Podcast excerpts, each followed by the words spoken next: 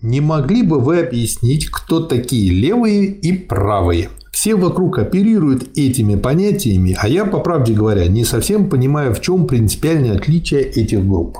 Значит, так сложилось в марксистской литературе. Левые – это коммунистические.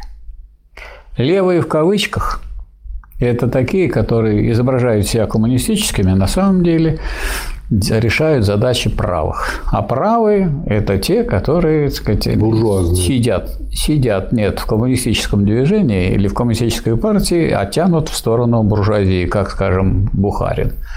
Вот. А Троцкий, например, он всякими щеголял революционными э, словечками, дескать, давайте бросим эту Россию в топку мировой революции. Она сгорит, и вся, так сказать, мировая буржуазия похлопает этому мероприятию. Поэтому Сталин говорил, пойдешь налево, но он имел в виду налево не в буквальном смысле, а в смысле вот всяких таких э, звонких фраз. Придешь направо. Поэтому, если говорить о точном смысле, налево мы крайне левая партия в коммунистическом интернационале. Так определял это Ленин. ВКПБ. Это ВКПБ, это коммунисты.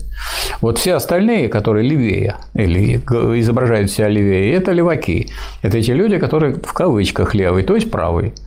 А те, которые правые, они без кавычек правые. Это буржуа, тянущие в буржуазную сторону.